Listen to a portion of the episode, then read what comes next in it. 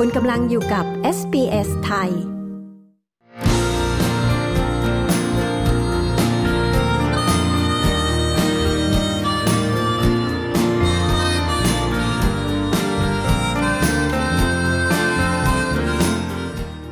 ผู้ฟังครับงานเมืองในออสเตรเลียเป็นอีกเส้นทางอาชีพที่น่าสนใจนะครับ คนไทยจำนวนไม่น้อยก็สนใจที่จะมาทำงานนี้ แต่งานนี้จะมีประสบการณ์อย่างไร รายได้เป็นอย่างไร และมีอะไรเกี่ยวกับงานนี้บ้าง วันนี้ SBS ไทยพูดคุยกับคุณวรรณพิทักษ์ศรีวิพันธ์หรือว่าคุณสองนะครับ คนไทยที่ทำงานในเหมืองทอง ในตำแหน่ง shotfirer หรือว่าผู้ควบคุมการใช้วัตถุระเบิด ในเมืองคาลกูร์ลีรัฐเวสเทิร์นออสเตรเลีย ถึงประสบการณ์และแง่มุมต่างๆ ในงานเหมือง ซึ่งรวมถึงเหมืองทองที่คุณสองกำลังทำงานอยู่ในตอนนี้ด้วยนะครับ ไปพบกับคุณสองได้เลยนะครับ สวัสดีครับคุณสองสวัสดีครับคุณแม็กซ์ ครับคุณสองครับช่วย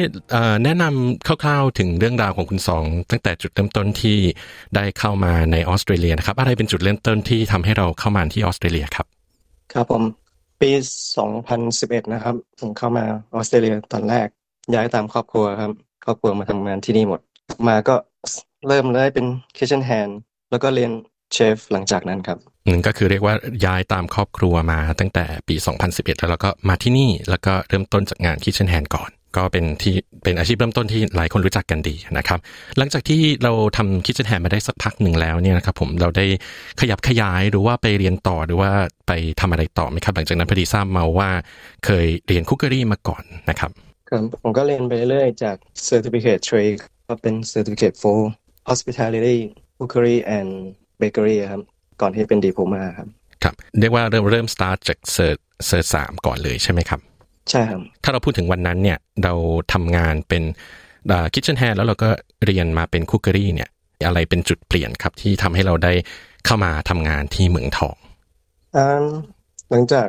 เรียน management ก็คือ certificate for hospitality ครับ ผมก็เลยไปทำ camp chef camp chef นี่หมายถึงว่าเป็นแคมป์ mobile camp อะครับ แล้วก็เสิร์ฟอาหารให้คนเมืองโดยเฉพาะ แล้วก็มีเพื่อนที่เป็นคนเมืองคือ ก็คนคนที่เขากินข้าวแหละครับ เพื่อนก็แนะนำครับแบบเพื่อนคนทำงานเมืองเขาก็แนะนำว่าเออลองทำดูไหมล่ะสักปีสองปีอะไรอย่างเงี้ยครับแต่มันไม่ปีสองปีอะครับ ก็มาเลย ยาวเลย เข้ามาในเมืองเนี่ยจนถึงจากวันนั้นจนถึงวันนี้นี่ตอนนี้กี่ปีแล้วครับคุณสองสี่ปีครับโอ้เรียกว่านานเลยทีเดียวสี่ปี ครับผม ก็เรียกว่านานเลยทีเดียวนะครับ จากคุกเกอรี่มา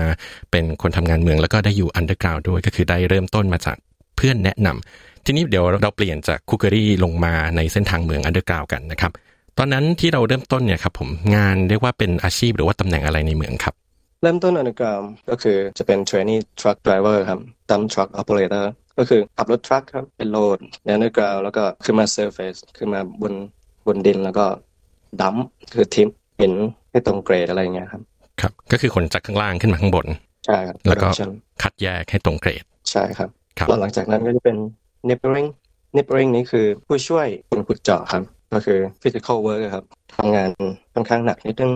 หลังจากนั้นก็มาเป็น service crew ก็คือ maintain พวกแบบคล้ายๆซ่อมอะครับ ซ่อมท่ออากาศ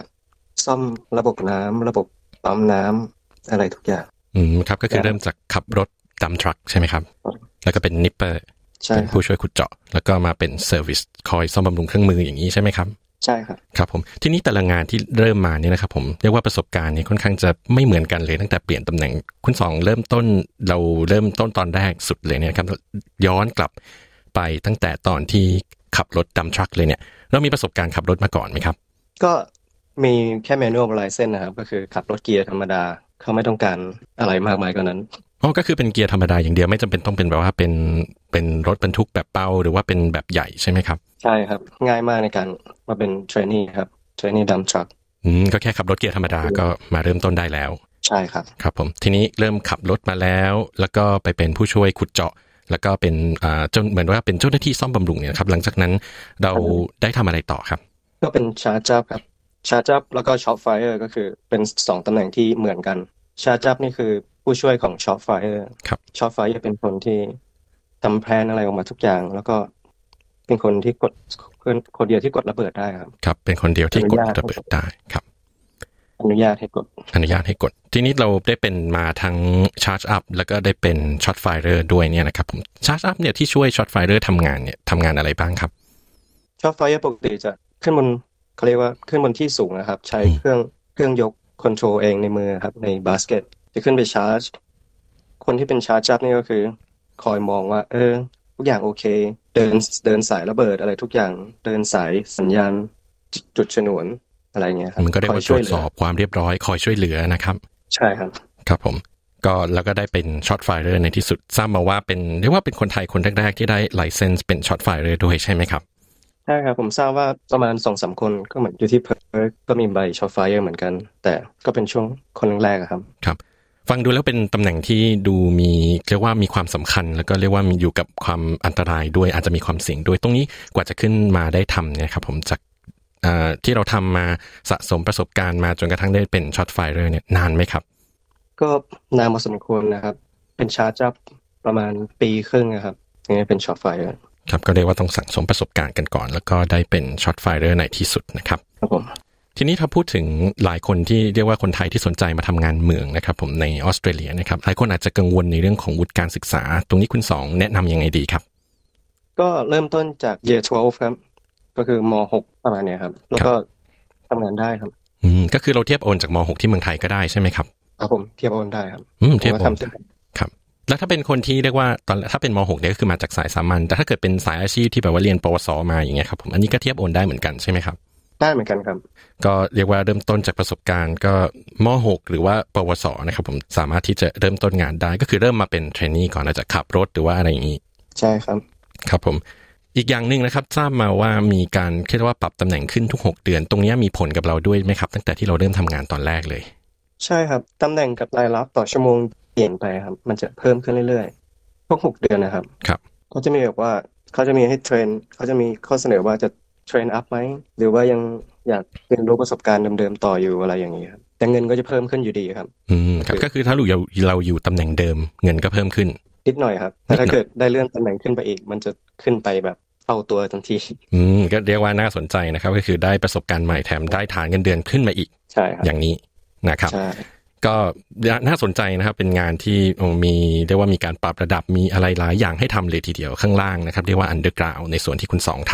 ำครับ แต่ถ้าเกิดเรียกว่ามีคุณสองเมื่อเมื่อสักครู่นี้อธิบายให้ฟังว่ามีเรื่องของงานบน surface หรือว่างานบนพื้นดินนี่ด้วยนะครับผมงานบนพื้นดินมีอะไรบ้างครับ คุณสองครับ ก็มี milling อะครับ milling ก็คือคนควบคุมเครื่องแยกระหว่างดินดินกับทองอะครับแล้วก็ใช้สารเคมีครับ แล้วก็แล็บงานแล็บนี่ก็คือ ใช้สารเคมีอะครับครับในการแยกระหว่างทองแล้วก็อย่างอื่นครับอย่างอืมหินอย่างอื่นครับฟังดูเป็นงานเฉพาะทางนะครับ ตรงนี้เรียกว่ามีเหมือนกับว่าต้องใช้วุฒิการศึกษาที่แบบเฉพาะทางด้วยใช่ไหมครับ เท่าที่รู้นะครับ ก็ม .6 เช่นกัน แล้วก็ manual license ก็คือเกียร์ธรรมดาบังคับเกียร์ธรรมดาเป็น ก็เข้าได้ครับ ก็เหมือนเทรนนิ่งทุกอาชีพที่นี่ครับเขาจะมีเทรนนิ่ก่อนก็คือฝึกหัดก่อนเลย แล้วพอทำได้เขาก็จะปล่อยให้ทำไปเลยครับ อย่างนี้ก็แปลว่าถ้าเกิดไม่มีประสบการณ์มาก่อน แต่ว่าวุฒิก็คือม .6 หรือว่า ปวส หรือว่าเทียบเท่าประมาณนี้เนี่ยนะครับก็คือเริ่มต้นเนี่ยมีฝึกให้หมดทุกอย่างเลย ใช่ครับ ไม่ต้องกังวลเลย แต่ว่าในการเริ่มงานใหม่ ๆ มันก็ในการเรียนรู้สิ่งใหม่ ๆ มันจะค่อนข้างยากตอนเริ่มต้นเสมอ แต่ถ้าเกิดผ่านไปได้ก็คือโบนัสสำหรับสำหรับตัวเองครับ อืมครับ ตรงนี้แชร์ประสบการณ์ให้เราฟังได้ไหมครับว่าช่วงที่เริ่มต้นแรกๆสุดมีอะไรที่แบบว่าเป็นประสบการณ์ที่ยากหินเลย หรือว่าเป็นเรื่องที่เราแบบว่าประทับใจมาก เอาเรื่องยากเห็นนะครับ ก็คืออันนี้ก่อนมันมันมืดครับ มันไม่มีไฟอะไรเลย นอกจากไฟ cap lamp ประจำตัวไฟประจำตัวบนบนหมวกกันน็อกครับหมวก hard hat นะครับ cap lamp มันเป็น share cap lamp ใช้ด้วยกันหมดแล้วคราวนี้ cap lamp มันมันทำงานไม่ค่อยดีไม่สามารถเปิดได้ไม่สามารถฉายไฟได้ครับแล้วเสร็จมันมืดไปหมดก็อ๋อ stun ก็คือ หยุดไปประมาณสิบวินาทีครับสิบวินาทีนั้นนี่คือค่อนข้างที่จะยาก แล้วสุดท้ายมันก็ทำงานครับ มันก็มีไฟผมก็อ๋อโอเคๆหนูคุณผู้ฟังลองจินตนาการอยู่นะฮะว่า ลงไปข้างล่างเมือง มืดสนิทไม่มีไฟเนี่ยมีแต่ไฟอยู่บนหัวอันเดียว เป็นเราธรรมดานี่เรากลัวเหมือนกันนะครับ ตอนนั้นรู้สึกกลัวไหมว่าไฟหายคือแบบว่าต้องคลำทางออกไปแล้วเหมืองใหญ่มากอย่างนี้หรือเปล่าครับ ใช่ครับมต้องแบบอย่างแรกก็คือต้องหาเขาเรียกว่า refuge chamber ก็คือเหมือนกระท่อมเล็กๆแบบสร้างจากเหล็กหนาครับตรงนั้นจะมีแสงเอาไว้ลี้ภัยเหมือนตอน ดินถล่มหรือว่าอะไรสักอย่างเป็นเหมือนว่าที่เหมือนฐานที่มั่นทำนองนี้ไหมครับ ใช่ครับอ๋อที่ลี้ภัยที่ลี้ภัยครับ ครับโอ้น่าสนใจนะครับ มีเรื่องประสบการณ์ตื่นเต้นนะไปตั้งแต่แรกมีไฟดับต้องควานหาไฟ แต่ก็แป๊บหนึ่งแต่ก็รอดมาได้นะครับ ใช่ครับเพราะค่อนข้างที่จะทำมาตรฐานของ equipment นะครับพวกอุปกรณ์ทุกอย่างเขาจะทำให้มาตรฐานตลอดเขาเช็คตลอดนะครับ จริงๆแล้วมันยากมากที่ สักอย่างจะพังอะไรอย่างเงี้ยครับอืมก็เรียกว่ามีมาตรฐาน อธิบายรวมๆให้ฟังได้ไหมครับ หลายคนอาจจะสงสัย เพราะว่าบางทีอาจจะเห็นงานเมืองที่แบบว่าไม่ปลอดภัยหรือว่าอะไรแบบนี้ครับ ผมจากที่คุณสองทำงานประสบการณ์เป็นยังไงครับเล่าแบบเนื้อๆจากเราเลยประสบการณ์รวม ผมไม่คิดว่ามันอันตรายอย่างที่คิดก็คือมันอันตรายอะครับ ถ้าเกิดรู้ว่าอะไรที่มันจะเกิดที่มันจะสามารถที่จะทำร้ายเรา หรือว่าอุบัติเหตุที่มันจะเกิดขึ้น เราต้องวิเคราะห์ก่อนนะครับ ก็คือ เดินเข้างาน ก็ต้องวิเคราะห์ว่า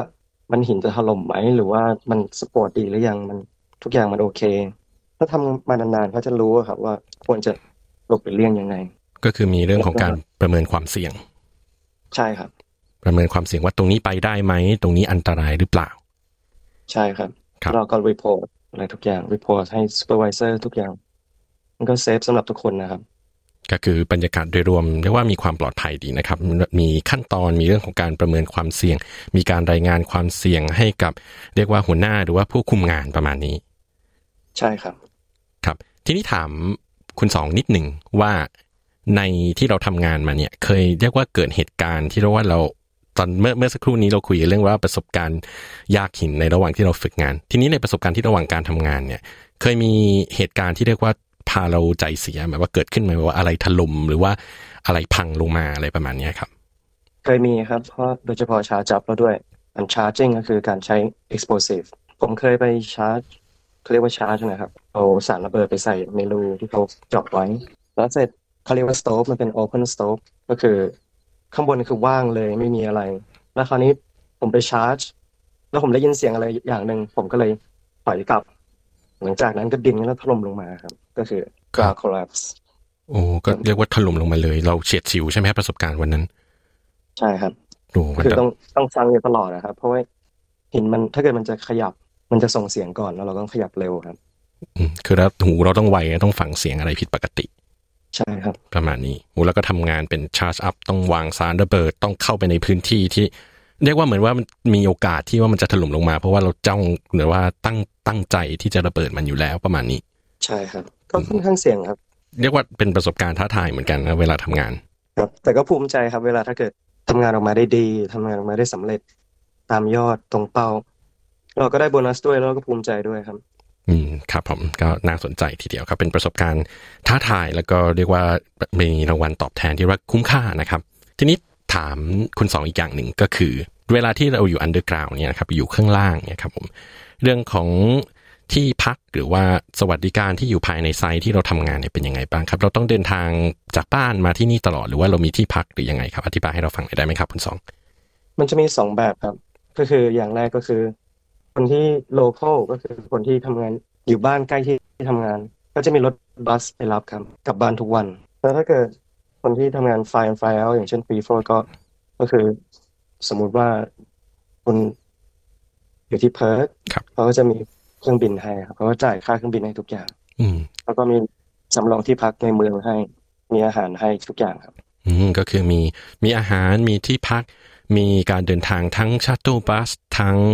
เที่ยวบิน fly in fly out ด้วย อย่างนี้ก็คือถ้าเราอยู่ในเพิร์ดอย่างสมมติว่าผมอยู่ที่เพิร์ดเนี่ยอยากจะทำงานที่ในเมืองก็คือไม่มีอุปสรรคเลย ใช่ครับ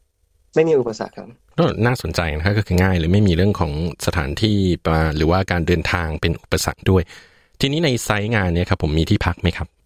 บางที่พักไอ้บางมาบางไซต์เขาก็มีที่พักภายในไซต์ครับ ถ้าเกิดเมืองมันห่างจากตัวไซต์ของเขาเองครับ ตัวเมืองของเขา ถ้ามันห่างกันมากเกินกว่าเจ็ดสิบกิโลก็คือ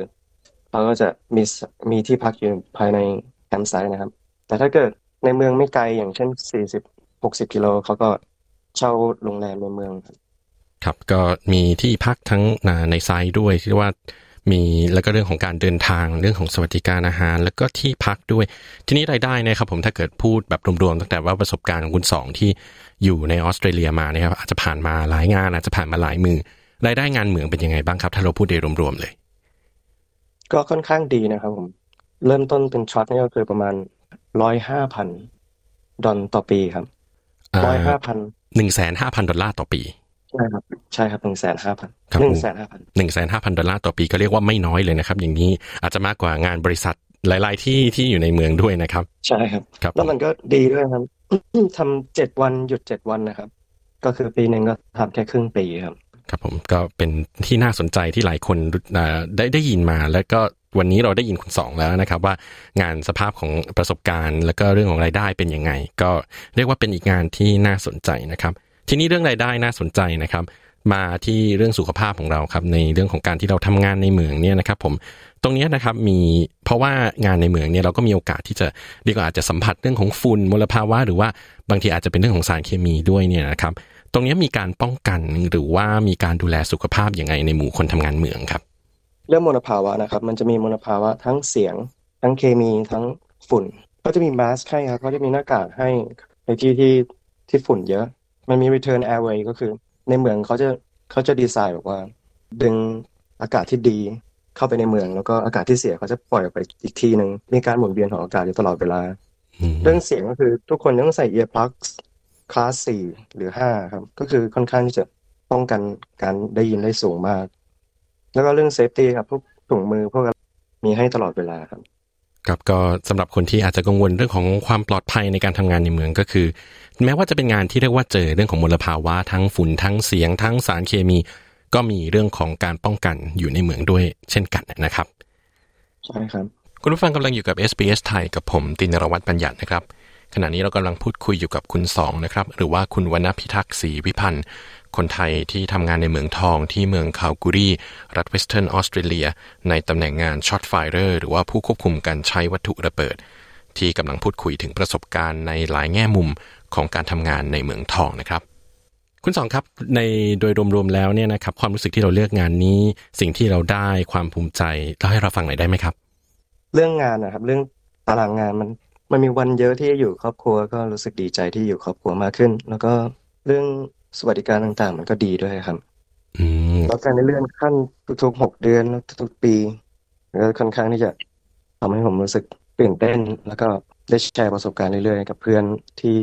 ทำงานด้วยกัน ก็มีความรู้สึกดีครับครับตื่นเต้นดีครับ อะไรที่เราภูมิใจมากที่สุดในการที่เราลงไปทำงานในเมืองครับ ความสำเร็จมั้งครับครับ น่าจะเป็นความสำเร็จกับงานที่โดนมอบหมายให้ทำแล้วก็ทำออกมาได้ตรงประเด็นนะครับ ครับก็คือคุณสองมีความภูมิใจที่เราได้ใช้ความสามารถของเรา ได้ทำงานให้เสร็จตามเป้าตามเป้าหมาย แล้วก็ตามสโคปงานอย่างนี้ ใช่ไหมครับใช่ครับใช่ครับ ครับ ก็เป็นความภูมิใจของคุณสองนะครับ พอเราพูดถึงเรื่องของการทำงานเนี่ยอาจจะเรื่องตอนนี้ก็เป็นเรื่องของคุณสองคนเดียวแล้ว ทีนี้เราพูดถึงเรื่องของคนไทยคนอื่น ๆ ที่ทำงานในเมืองเนี่ยนะครับ ตรงนี้มีกลุ่มหรือว่ามีสมาคมหรือว่าอาจจะมี Facebook กลุ่มอะไรอย่างนี้ไหมครับไลน์กลุ่มมี Facebook ของแคลคูลี่ครับ เป็น Facebook ชื่อว่า คนไทยอาศัยในแคลคูลี่ก็จะคุยกันตรงนั้นครับ บางคนทำ surface บางคนทำมอนิเตอร์อืมแชร์ประสบการณ์นะครับครับผม ก็คือคนไทยอาศัยในแคลก a รีครับผมครับผม อันนี้คือไม่ใช่เฉพาะเมืองอย่างเดียวใช่ไหมจะเป็นรวมๆว่าอยู่ที่ Kalgoorlie ทำอะไร ทุกอย่างเลยครับ ทุกอย่างเลย แล้วเมืองก็เป็นหนึ่งในนั้นด้วย ครับผม คุณสองครับสุดท้ายนี้นะครับอยากจะฝากคำแนะนำอะไรสำหรับคนที่สนใจทำงานในด้านนี้ ช่วยฝากให้ฟังได้ไหมครับ งาน underground นะครับ มันอาจจะดูเสี่ยงแต่ มันไม่เสี่ยงที่คิดครับ มันมันจะได้เรียนรู้ประสบการณ์ใหม่ๆครับ underground เป็นอะไรที่สนุกนะครับ ผมว่า ลองเสี่ยงดูครับ เพราะว่ามันเริ่มต้นง่ายด้วย แล้วก็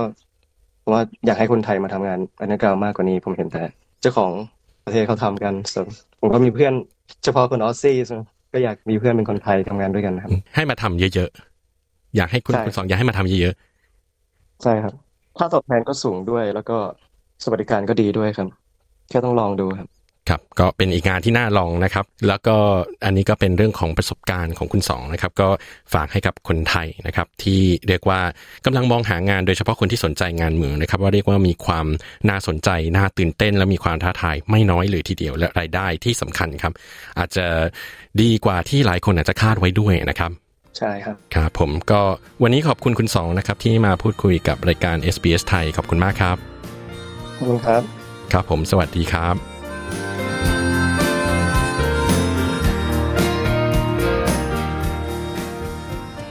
ที่ผ่านไปนะครับเป็นบทสัมภาษณ์คุณวรรณพิทักษ์ศรีวิพันธ์หรือว่าคุณสองคนไทยที่ทำงานในเมืองทอง ในตำแหน่ง shotfirer หรือว่าผู้ควบคุมการใช้วัตถุระเบิด ที่เมืองคาลกูรีรัฐเวสเทิร์นออสเตรเลีย ผมตินรวัตรปัญญัติ SBS ไทยรายงานครับ